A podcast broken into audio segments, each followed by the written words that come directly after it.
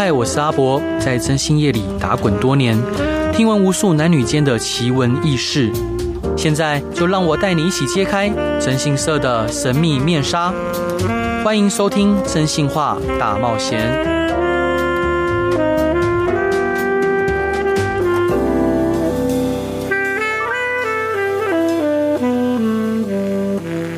Hello， 各位亲爱的听众朋友，大家好，欢迎回到飞碟电台，收听由我真心是阿仔所主持的《真心话大冒险》。今天来宾非常特别，他曾经打败来自一百二十个国家的专业操盘手，赢得世界交易冠军的宝座，获选为最佳交易人的封号。他同时呢，也是爱因斯坦量化智能科技股份有限公司的策略长。想知道怎么投资获利吗？欢迎框住财富世界交易冠军手把手教你做交易规范的作者 Gin王秉义先生。 Hello， 欢迎您。 Hello， 大家好，我是俊。所以你是双鱼座？哎、欸，没错没错。所以三三月几号？三月十四白色情人节。哦，是。所以你觉得你个性像双鱼座吗？我觉得我个性不太像命理或星座，因为我觉得我是在学生时代，嗯，我我我我帮我们讲嘞，就是说，呃，因为呃，我觉得我跟一般星座不一样，因为我觉得家庭跟我环境，我觉得我改变很多，跟我星座会有的个性。嗯、对，因为书中你一开始有提到说，你本来是觉得自己可能会作为一个公务员，平平凡凡的度过一生。对，是什么样让你产生改变的？我会生气，我其实因为，嗯，我会说是我的母亲，嗯，因为我母亲是一个非常喜欢经济呃计算很精准的人，嗯，所以有时候在对人处事都会很不舒服，哦，然后从小就非常省，所以我买什么东西基本都买不到。对，那对我们的期待就是说去考个公务人员，嗯，然后我就觉得说，我算三乘上三十，然后薪水我就知道我这辈子可以赚多少钱，花多少钱。对，那我就觉得说，那这不是我要的生活。嗯，然后我就参加很多像 N R I 有钱跟你想不一样，对，或有些课程，然后我觉得去打开我一些原来人生是可以不一样的空间。嗯嗯嗯嗯，所有事情是可以透过学习而学会的。对，这件事情我是在大学我开始觉得我自己有觉醒。嗯，就是我开始觉得我在活自己啊。啊，因为我二十岁以前，我一直觉得是在活我家人的期待，对，我没有办法自己做决定，嗯，所以我觉得是从那个时期，因为我我我妈太保守，太过极端，对，所以让我觉得我必须要去学习一些新东西，嗯，然后就开始哦大量吸收所有的东西啊，是，所以当呃，譬如说兄弟，因为你后来选择就是投投资金融业嘛，就金融投资业，呃，然后自己作为一个操盘手，对，那妈妈这样保守的环境下，妈妈有没有反对你做这样的事情？嗯，百分之百分之一百。对，我，我相信不只是我，我觉得在座的听众一定会有很多家人，你只要做稳定工作以外的事情，比如说业务或创业，对，对，一定有八成不同意的声音。没错，这是正常的，因为他们的生活跟他的家人都没有人成功，他就认为你一定不是那个成功的人。对，因为他们认知没有到这边。对，然后又加上他们太熟我们，嗯，所以他觉得我们不会去改变。对，所以其实这个过程我只能说非常痛苦，非常痛苦。痛苦，就是说，呃，因为毕竟要做业务性工作或创业工作，嗯，可能最穷的时候，可能连家用钱都不够啊，是，就只能要么就跟人家借，不然就是不敢跟朋友出去，嗯，因为要降低一个成本，在学生时代的时候，嗯，所以我觉得那个时候是很好淬炼，就是在将近没有资源前提下，嗯，你要如何去提升自己，对，然后如何去想办法赚到收入。嗯，那要是真的靠投资赚不了钱，我就只能去创业，或者是去呃做业务工作。嗯哼，对对对，其实我书中有写类似的过程。对，所以其其实我觉得，呃，这个分享一个重点，人生中有很多的痛苦，在这个当下叫痛苦。嗯，但你用更高一点的想法去穿越过它，嗯，呃，过了三到五年后，我就觉得是个礼物啊，是，因为我有很多。我觉得我三十岁后很多很有帮助的东西，都是我在二十到二十五岁很痛苦的一些事情。嗯，那我只是用跨越的概念去做这些事情，我发现，哎，反而变成我的一个礼物。那现在妈妈，呃，就是已经过了那么久的时间嘛，你也交出了一个漂亮的成绩单，妈妈已经认同你了吗？哦，三十大概三十三岁后就开始接受我。哦，以前以前以前三十岁以前几点回家到丁啊，吃饭了没啊？就我相信大家会有这个问题啊。哦，那我觉得其实家。爸妈不管你几岁，他永远都对你不放心。嗯，今天看到新闻，看到媒体，一定会觉得最倒霉就是你。嗯，你就是大概我，我觉得我们家台湾可能都有这个氛围，所以我觉得是要如何跨越的过程中，其实呃不但要把自己做得好之外，也要懂得去跟家人一个友善的沟通方式，是，不然会吵架。嗯、是，那呃先跟各位听众朋友报告，就是王秉义出了一本新书，好，就是《框住财富》，好，那个副标题是《世界交易冠军手把手教你做交易规划》，是由大大国际所出版的。那兄弟，我们知道说我们走进书店啊，有满满的财经书籍，那这本书相较于其他财经类的书籍，它的特色是什么？呃，我觉得我做投这个领域，我觉得 我, 我对我自己书最的评价是最特色什么？是我的每一件事情，是从我二十几岁到现在、嗯、经历的人事物，包含交易、上过课，都是自己亲自挖掘学习上来、嗯、所以我觉得应该算是一个非常非常实战跟实务面，包含我跟券商、法人、嗯、投资老师是第一线的直接交流，对，或我交换意见、嗯、所以我觉得我结合这十几年，不管是朋友、自己、嗯、或是老师他们所犯的错，对，把整合一套对我觉得有价值，然后写在书里面。对，那像这本书的书名啊，叫做《框住财富》。那什么是框架式交易呢？呃，我觉得我会特别讲框架，我觉得是要让大家更可以明白，比如说。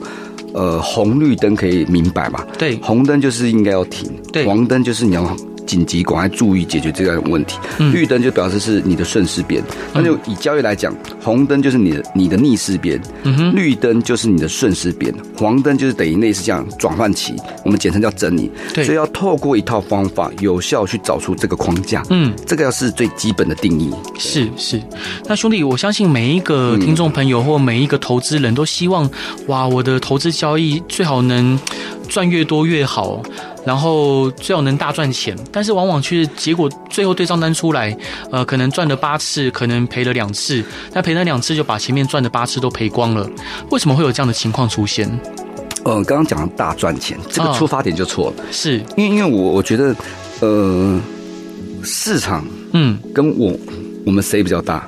当然市场，哎、呃、对、呃，那我想大赚钱是我的想法，还是市场的想法？嗯哼嗯，是我个人的想法。哎、呃、对，那也代表说我们其实要先拿掉自己了、嗯，我们要先检视我们之所以交易赚钱是为了什么？对，靠什么？举例，嗯、消息面、嗯、技术技术分析面，对，还是你是基于哪一块？嗯、那你要先归类你的派系嘛，对，然后再就是区分，刚刚我讲框架、哦，然后框架后再细节、嗯，所以这个东西你要先有。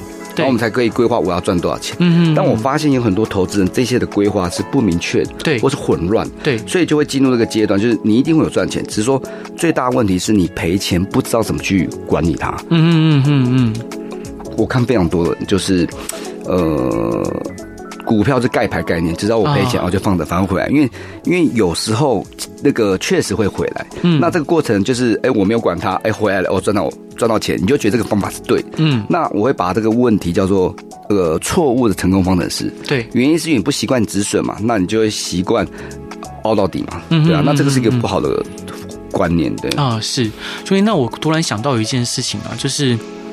呃，譬如说你在交易的时候，因为你在书中最后有提到，你目前每 百分之八十 是用呃就是 A I 跟系统去帮你处理交易，然后 百分之二十 是自主管理。对。那你是如何去区分就是呃哪一个部分是要由 A I 来进行，然后 百分之二十 是由自己管理？是以资金来划分吗？资金百分比啊，资金百分比来划分。呃，这个要分享一下，就是说，嗯、因为大部分有做实呃主观交易，我们简称手动交易的人，其实都有一个问题，就是说我们的部位会随着涨跌幅或国际消息面，心情压力很大。对，那这样子有时候会影响到工作状态，甚至会影响到很多嘛。那其实我平均这样看下来，大概你知道哪两成可以管理或是呃可控的风险去做交易，八成是非常安稳，就很像买 E T F 感觉。其实你就会觉得说，你的交易的客观度会很高。嗯嗯嗯，其实这是一种。把自己的心压降到最低啊！啊，是，对对对。兄弟，你刚刚提到说消息面跟呃技术面的，如果相背离的时候，譬如说像最近的台股，嗯、最近台股就是呃，可能我们景气已经连续六个月以上亮蓝灯了，嗯，然后出口的就是数据也不是很好看，但是台股却不断的不断的往上涨哦。那有时候我们做外汇保证金交易的时候，也会遇到这样的情况，譬如说明明基本面呃就暗示你说可能。日元现在接下来可能要贬值，嗯，但是可能却走反方向的方的的的的调性，就技术面跟消息面相背离的时候，你会依循哪一个准则？我跟你分享，就是我自己有跟过非常多法人，他跟朋友聊过，对，其实他们很关很注重一个叫价位，价位，举例就就算再差。跌破某家一样会出，嗯，之前巴菲特不是把那个航运股砍到最低嘛？啊，对啊，那叫价位跌破某，不管怎么样都要跌。那反之，嗯、因为有可能会砍到最低，这种呃，我们持有一个部位啊，都要控管我的最大风险的价位，对，所以设定完后就要砍单。那刚刚讲到就是说，消息面跟技术面背离的情况下。呃，假设我是属于技术分析为主的，我们就遵遵照我们的技术分析游戏规则。嗯，那基本面人来讲，他就遵照他基本面的框架。对，因为基本面的人会比较偏长期投资啦，所以他们其实有他们的一套。嗯，那我是属于技术分析，我们就会基于我们的趋势、价位还有点位来做一些管理。嗯嗯嗯哦，是，对，所以你本本身本身是比较偏技术面的，呃，技术面为主。哦，是。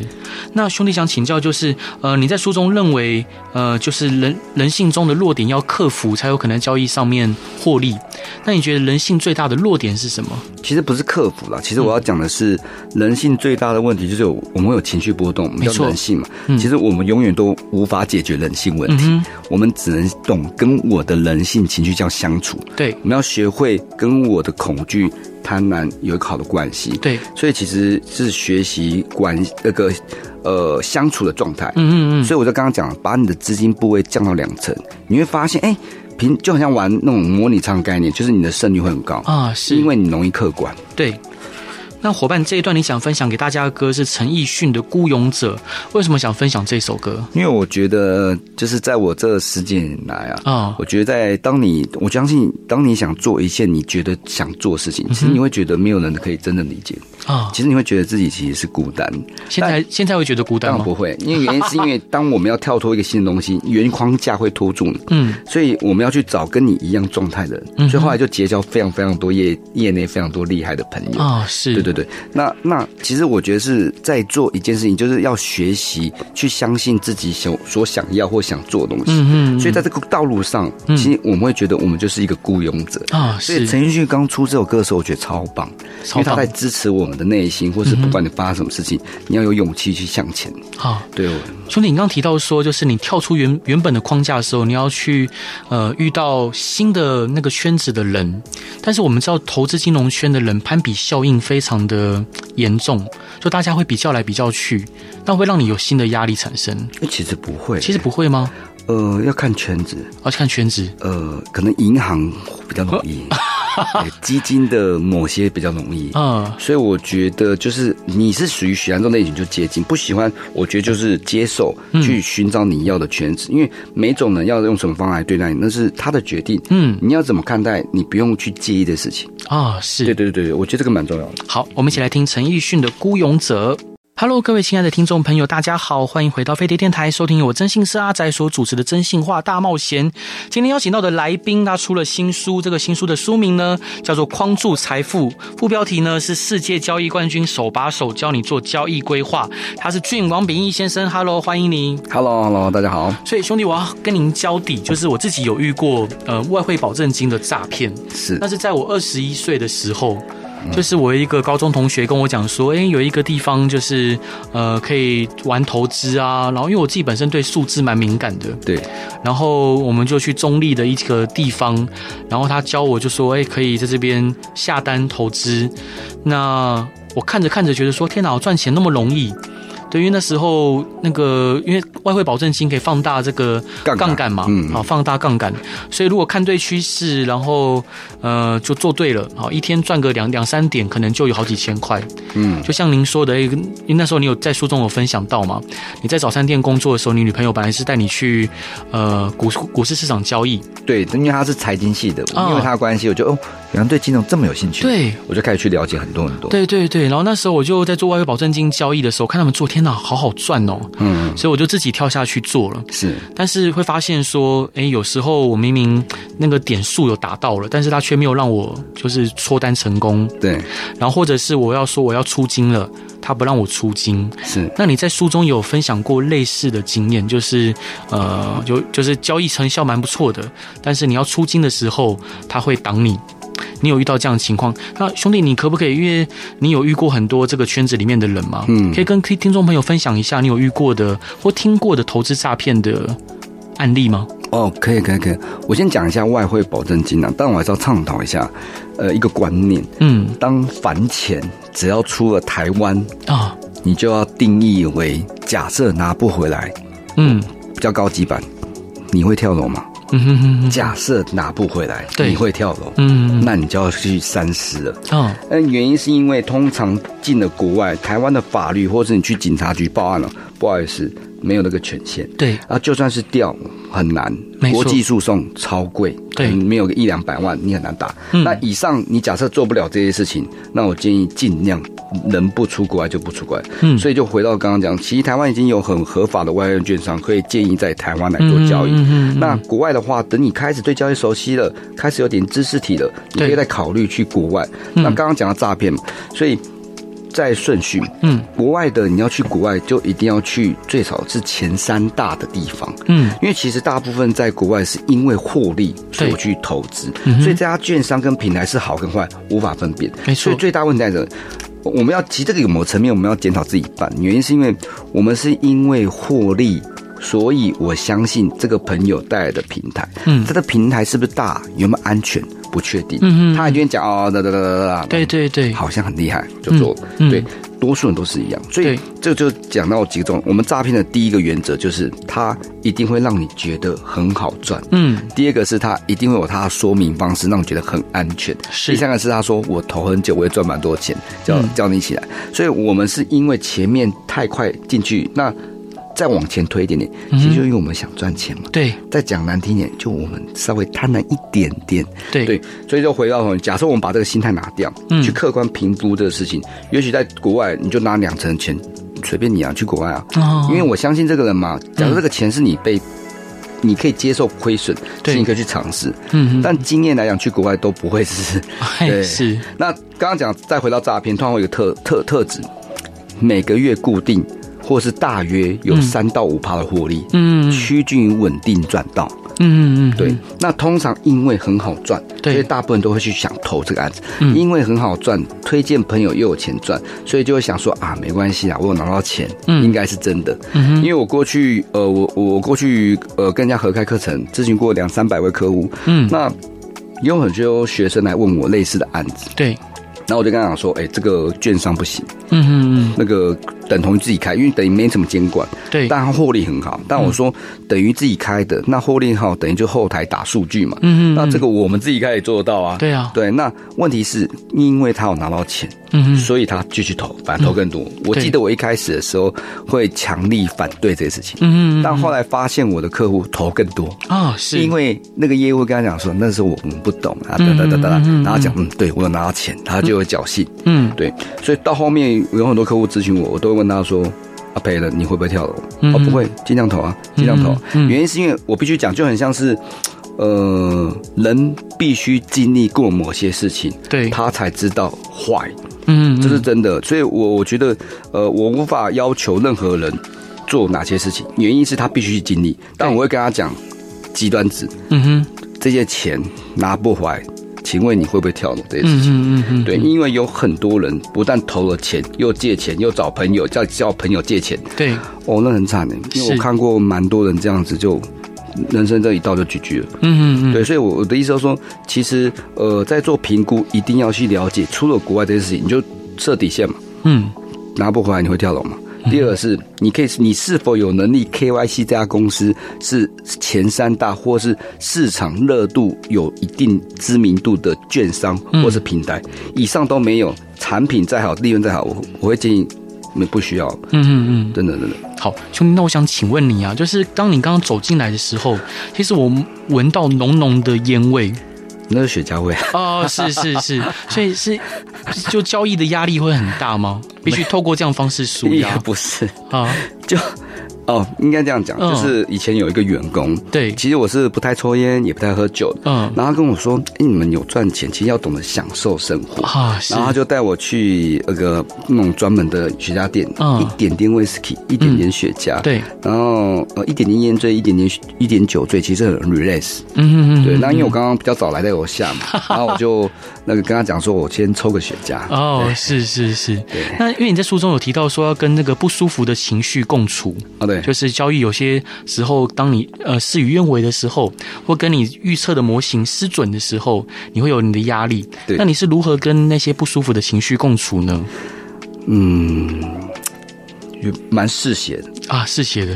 就是当你赔到不要不要的时候，你就知道怎么做了。你要讲一下怎么做啊？好好了，我想是说，因为我们在做这事情，嗯、一定会觉得说啊，没有错，应该这样。我们脑袋都会有一个自己认定我部位的方向。对这个问题来，因为你当这个决定的时候，你其实会非常。你是主观，但你不认为自己主观。嗯、对，但问题要从这拖出来。我我我我自己的经验啊，嗯，你真的要赔过钱，你才懂这些事情。嗯，我我我相信听众要是有朋友一定知道。那怎么调整？很简单，就是说，其实你要先设定好一些游戏规则框架，嗯、先画好或先写好。嗯，但我可以保证第二件事情，嗯，你一样做不到。是，但有一个好事，就是说，当你发生你的亏损的时候，你回头检讨的时候，你会知道，哎呦。我当初要是提早做的事情，就是你的感知力会上升。嗯，对，所以只要把这东西做好后，你可以你的交易的进步会越来越好。你慢慢知道说我到底是技术问题还是情绪问题。嗯，对，所以这个要要辨知，说我到底是还是被消息面影响。对，因为大概我们交易就很很多，一个叫市场消息影响我，一个是我自己不会太重，然后那个就是我自己。技巧搞不清楚状况，对对，我们要知道我落在哪一个地方。很多人赔钱是搞连自己落在哪个地方都搞不清楚，嗯嗯，所以要先清楚落在哪个地方，那我才可以去升级自己。嗯，这个是一个蛮重要的过程。是，对。兄弟在书中还有提到啊，就是说交易是一个会吃人的倒扣题市场，说没有把握不要进入这个市场。那为什么这个投资不是选择题是倒扣题呢？我觉得这个，我觉得应该大部分有这个经验，就是呃，听听别人有讲啊，或新闻讲股票，其实。你也没什么把握啊，但只是平常都有交易，想说没下单手痒痒就下一下。哦、对，所以有很多人会是，其实过去可能学了某些技巧，对，知道某些形态跟某些框架，对，有八成胜率。嗯、但问题来，这种情况可能一个月来个一次，或一周来个一次，没错。然后看其他股票都一直在涨，对，就觉得说手痒，对，有六成对就跳了。嗯嗯。那倒扣题意思就是说，我们学习忍耐，就我们叫做、嗯、我们学习当一个猎人啊，就等。等好要等好的位置，你再开枪，不要觉得说哦，别人也赚钱，然后三个嗯、呃，连连赚三个涨停板，我就心痒痒，就乱跳。对，所以其实这个过程叫做调整自己状态。嗯，对，我觉得这个蛮重要。是，对。那你书中提到说出场是一种艺术，那出场的依据是什么呢？呃，我呃我我举个例子，有些人会用均价线，有些人用点位。嗯、那我自己最喜欢用的是轨道线，轨道线，然后透过红绿灯的方式去定义三个框架。嗯, 嗯, 嗯，那那个三个框架定出来之后，只要这个 A 框架跳进另外一个框架，这个过程就是我们出场的机制。嗯, 嗯, 嗯，对，因为我我觉得就为什么要叫框数财富，就是我们要把我们的交易原则定义几个框架。对对，因为大部分叫不确定。因为我们定框架的话还是有盲区，所以一定一定要帮自己定义一个游戏规则。嗯嗯嗯，那我们才有办法帮自己定义一个出场跟进场的位置。理解，对，是兄弟。那我相信一定有很多朋友跟您说啊，就好像我每次进场就跌，或者每次出场就涨，我是不是反指标？就有些人会自诩为反指标。那你遇到这种人，你会怎么说呢？呃，多上点课，没有，因为通常会这样，就是表示他的交易技巧跟某些东西是很薄弱，对，他是随着追涨，就是我比举例个例，呃，跌多，他想买便宜嘛，跌低的时候要买。然后看很久，嗯、一个月不涨，看别人都一直涨，受不了，对，想说，哎、欸，这个涨去追，嗯、去追的时候又跌了，对，然后跌下来的时候想说，啊，是不是要止损？止损又涨，嗯、所以注意这个我刚刚讲的东西哦，这个过程其实大家去察觉一下，其实这个大部分呃反指标的人都有一个特色，嗯，其实他的情绪交易。绝对占七到八成，对，所以它是随着情绪在交易，不是随着技巧跟原则，嗯、所以要厘清，通常这种行为的人都是属于情绪型交易啊，是，对，了解，所以他要去切区分一下。所以兄弟，这段你想分享给大家的歌是动力火车的《梦话孤中》，为什么想分享这首歌？我觉得在年轻的时候听到莫忘初衷这句话，有时候觉得是一个屁话啊。当随着年纪增长，你现你现在几岁？我像三八啦，啊三八，所以你是七十四年是七十年是七十哦，是，对对嗯、就是哦，我觉得觉得五年十年，再回头看当初做某个事情或做的产业的时候，嗯、其实我觉得有时候我们做久会偏掉。对，其实我们应该要回到我们原本当初预。愿意踏进来或这这件事情的动机，嗯，那我们才会更认真去看待我的事业或我的工作。对对，所以我觉得莫忘初衷是一个非常哦要提醒自己一件事情啊，是对。所以你到现在还记得你的初衷是什么吗？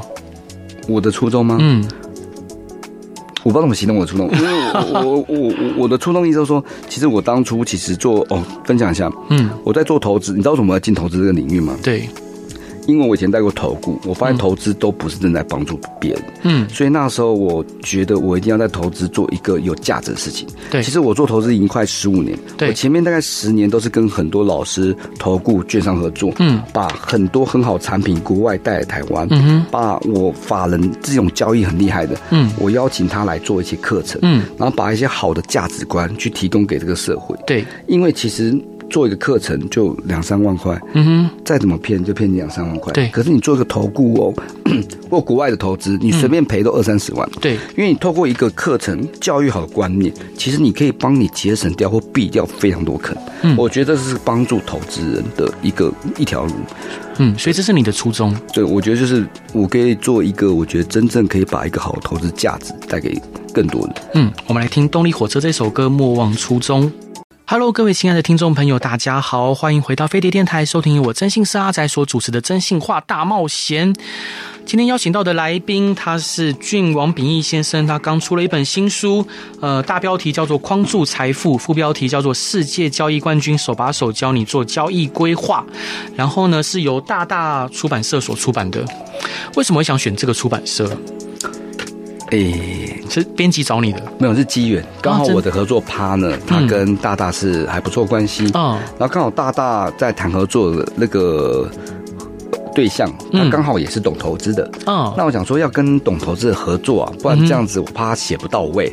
嗯，对，所以他就帮我们校稿的时候，我觉得是写到比较可以贴近我想表达的。嗯，对，所以我觉得在这过程中，其实呃，我觉得可以出一个比较趋近于我想要出的书，我就愿意在这里。嗯，是是是，那很多听众朋友啊，就是他可能对外汇保证金有兴趣，但他不知道什么是外汇，你可以帮大家介绍一下。呃，其实我这本书的交易模式其实可以适用股票、外汇、期货都可以，只是我的主力是在外汇。对，那外保证金稍微解释一下，就是因为我们大部分觉得外汇会认为是拿三十万台币，嗯哼，去银行换一万美金。对，那外保证金就很像是提这个。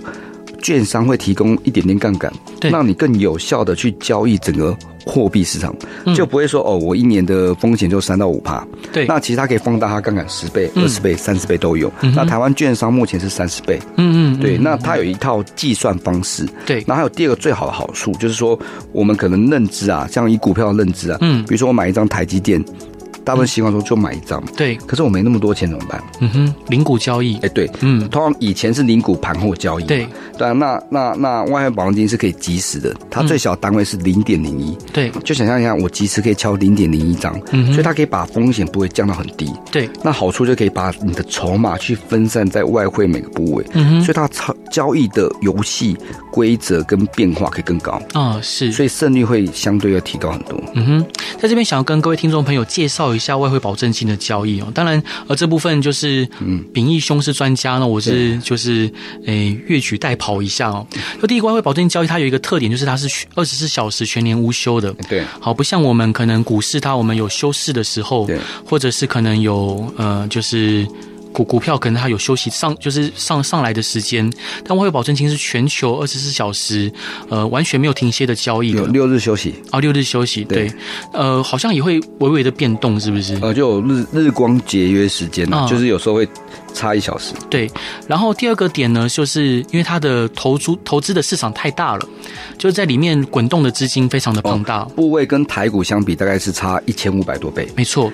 比如说像台股，你是有可能被人为操控的，对。但是你要操控外汇外汇市场，不是不可能，嗯，只是你那个要投入的资金跟时机又更大了，嗯，好。他另外一个心态讲法是这样，嗯，就是以前我也是做股票，后来我决定做坏原因是这样，呃，另外一个说法，嗯。输给公司老板，但我宁可输给国家，我也甘愿啊，哦！是对，因为国家不会因为想坑你的钱做这些事情，它是为了整体经济、嗯、出口跟那个进口的平衡关系。嗯，所以它的政策是来自于它的整个国家总体经济。嗯，所以它的东西是客观。对，那以前在做股票，常常会想说是利多出尽还是利空那个进货吗？对 对, 對, 對, 對，所以其实做股票常常会反反思维，搞到自己我都觉得快变神经病。对，是，但是其实像外汇市场，你要被人为操控的比例比较少，但是还是有哦。譬如像之前索罗斯呃狙击英镑还有港币的时候，嗯，其实还有狙击泰铢的时候，其实还是有这样的情况。其实我觉得不算狙，它只是顺势而为，然后量大大一点，也就代表说市场本来就悲观，它只是放更大量打爆它而已。啊，哦，是对，它只是因为大家都不敢买，那我就把它卖到爆，类似这种概念，它也算是属于那种大资金的顺势而为。对，那其实所有的政策跟行情基本上还是有六七成都是跟着政政治政政策面为为为为为为为关系啊。啊，是对啊，所以我觉得外汇保证金相较于股票，它有它一些呃迷人的特性。嗯，而且会越来越多人开始做啊，是，因为在国外他们在交易其实都是外汇保证金，反正股票比例是偏低的。嗯，哦，是是是是是。好，兄弟想请教您啊，就是呃，我们要做的不是改变我们的正常生理现象，而是要和它共存的享受这份刺激感。这句话的意思是什么？享受刺激感，我觉得应该是沟通说，呃，我觉得跟创业一样，就是说，嗯，我觉得我我我我刺激感不见得每个人都懂了。我觉得应该说，我们在做家一定会有兴奋跟恐惧，是。其实我觉得在过程中是，呃。享受，你要用享受的态度去接受好跟不好，嗯，因为有时候好就很开心，不好的时候我们就很悲观状态。嗯，其实我觉得我，我我享受的定义是在讲享受不好的状况，包含工作，嗯，我们要懂得去享受一个不好的状态，其实是在提升你的能力。因为我我相信一定有人很经历过，呃，在很糟的状况会被人家一直靠腰的一些状况，哦，对，但因为你会被靠腰或状况不好，一定是哪些能力不足。嗯，那因为我很不舒服，所以我必须要加强自己。嗯，那因为我要证明自己，所以我一定会很认真去做这件事情。嗯，我的意思是说，在这过程中，你用享受比较偏正面的态度去穿越它的时候，嗯，当你下一次遇到它的时候，你可能以前可能要花三天消化，对，后面花两天，嗯，但花一天，嗯，到后面可能花一小时，到后面根本不用花的时间。嗯，当你的状态是可以比较正面或比较 enjoy 你的状态下，其实你遇到困难的事情，你会很，你会更迎刃而解。哦，是，兄弟，像你目前有开发一套 A I 人工智慧交易系统，你可以说看看这套这套系统的优点跟当时为什么想开发这套系统呢？哦。在十年前吧，啊，oh. 我现在最久的交易系统单有十年了，啊。嗯，那开发这系统原因这样，就是我们在做交易跟做系统，其实那时候我觉得我就很像是一个高级矿工。嗯，那你知道矿工挖矿会爆炸的，对，这就代表说我在问我自己说，那我有办法挖到七十岁吗？好像不太行。对，那我是要透过系统，所以那时候才开始去规划如何透过系统去解决我大部分问题。对，所以那时候就透过很多框架策略，我最少测过七八百组吧。嗯， 嗯， 嗯，在这里面精选到三到五个模式的交易方式。嗯，对，然后在目前累积最少也十年以上都还还是赚钱的啊，哦，是包含赔钱哦。嗯，然后我也去申请两个专利。嗯，对对对对。兄弟，你在那个序里面有写到啊，就是呃，当你第一时间在接触大大文化出版社的时候，就是你先拿出一年的对账单嘛。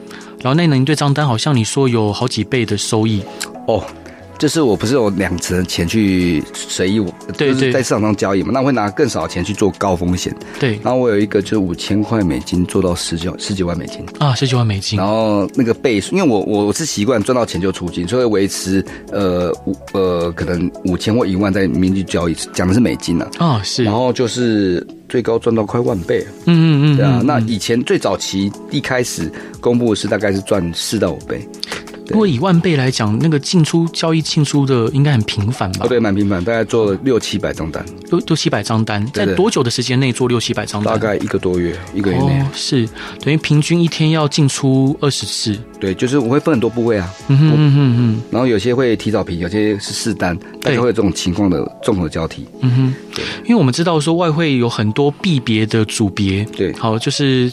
加起来大概二十多组嘛，然后以美元为主的组别大概是六种还是七种？嗯，那你自己有比较喜欢哪一种组别吗？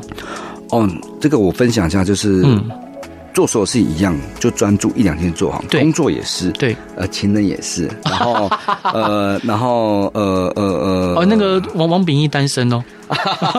对，这差别对，没错，对、嗯，然后就是说，因呃，就呃，分享一个哦，对我书有写，对。你知道李小龙有分享过一句话，他不怕练一万招的人、嗯，但他怕一招练一万次的人。嗯，意思就是说，其实一件事情把它做到极致，你就可以成为那个领域的佼佼者。对对，其实很多书或是商周都有讲过这件事情。嗯、那反过来，货币对，其实我只专做一到两个特定货币对。哪两个？我是做欧元对美元啊、哦，是主要货币对，因为流量那个那个呃交易量、呃、对交易量很大，对，然后另外就黄金，黄金对黄金比较偏主观交易，嗯、因为它波动比较大，对对，所以我就专注做这两个产品，其他产品基本上不碰啊、嗯哦，基本上不碰。对，原因是因为我做久，我很熟悉它的股性，嗯，知道它的波动习惯，还有包含跟一些时事的反应的，嗯。大部分的框架是，所以当当发生的时候，我我已经习惯去面对这些问题，嗯哼，所以会比较可以懂得去比较平常心的去面对。哎、欸，在在我那个年代啊，就是我刚刚就是在在广告时间有聊，就我我很早就投入类似的交易。在我那个年代，瑞士法郎跟欧元的走势是几乎是跟着走的，有大很大的重叠。现在还是吗？没，后来脱钩，脱钩了。对，脱钩那天我记得还我还记得下午五点，嗯，然后看脱钩，然后那个。瞬间，嗯，打七折，就像台，我印象很深刻，就像台币三十块，瞬间变二十一块那种感觉。哇哦！那时候我就下一个模拟场，嗯、我记得赚一百倍吧。是是，一秒是。所以现在瑞士法郎已经跟欧元完全脱钩脱钩了。是脱钩，但是它的波动还是有，还因为它是它还是有有有有有点相对应关系，嗯嗯嗯还是有点相对应关系啊、哦，是还是可以参考，还是可以参考。是好，感谢今天俊王秉义先生的分享。所以兄弟想请教你，就是下一段你人生阶段的目标是什么？我、哦、就是赚钱。没有没有没有，我觉得下个阶段就是嗯，我想要出国比赛。出国比赛，对，因为我现在有成立一档基金嘛，然后也结交非常多业内的人，所以我想要呃、嗯、透过基金的方式到欧美国家去跟他们 P K 一下。哦，是，对对对对对对，所以有这个比赛。呃，不是比赛，可能就是看，呃，可能我们要在台湾资本够大一点，嗯、我觉得我们才有资格去欧美或美国那边去跟他们交流啊、嗯哦。是，对，我觉得是想说去进入下一个阶段。嗯嗯嗯嗯。那你自己人生的部分呢？就成家、哦、成家的部分呢？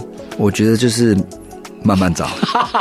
我听过很多长辈或者说过来人的经验，嗯，就是他们叫宁缺毋滥。那以前都觉得这句话还是一个屁话，嗯、但后来发现说，原来人生遇到对的人。呃，选对另外一半比做任何事情都还重要，所以我觉得另外一半要更谨慎。我觉得比工作跟投资，我做任何事情都还重要。嗯哼，对。那这一段想分分享给大家的歌是 Dance Monkey， 为什么想分享这首歌、呃、？Dance Monkey， 它其实它的 M V 我很喜欢啊。怎么说？它 M V 的一开始就是一个老人，然后就有一个呃类似看护要喂他吃药，嗯，那他可能就有朋友来找他，就觉得说。我们人生虽然年纪大，我们应该勇敢去冒险，做我们想要做的事情。哦、是，所以他带他们就去到处乱玩啊，跳舞啊，打高尔夫球啊，随意玩。就是说，他不要去预设我现在就只能这样，而去冒险、嗯、去做我想做的事情。嗯，虽然这首歌的本意不是这个啦，但他的 M V 啊。呃，表达是这个意思，是好。那希望各位亲爱的听众朋友，如果说对外汇保证金有兴趣的话，可以去书局买这一本《框住财富》，是由大大国际所出版的。然后、呃、博客来可以买啊，博客来也可以买，博客来就可以线上直接可以跟我买，嗯、也有有声书，是，所以其实都是很方便。所以声音是你自己？呃，对，我有录一段，就是关于买电子书的这个部分啊、哦，是是，好，没有问题。那如果有任何想要问的问题呢？呢？你现在有粉丝团吗？要去哪里问问你问题呢？哦、我的书里面有我的那个 Line at 的 Q R code 啊、嗯哦，是，然后都可以去扫我的 Q R code 去去去问我很多问题。好，那如果任何听众朋友有想要听的案例或分享的故事，或遇到遇到任何疑难杂症，也欢迎来到真性色阿宅的粉丝团与我分享。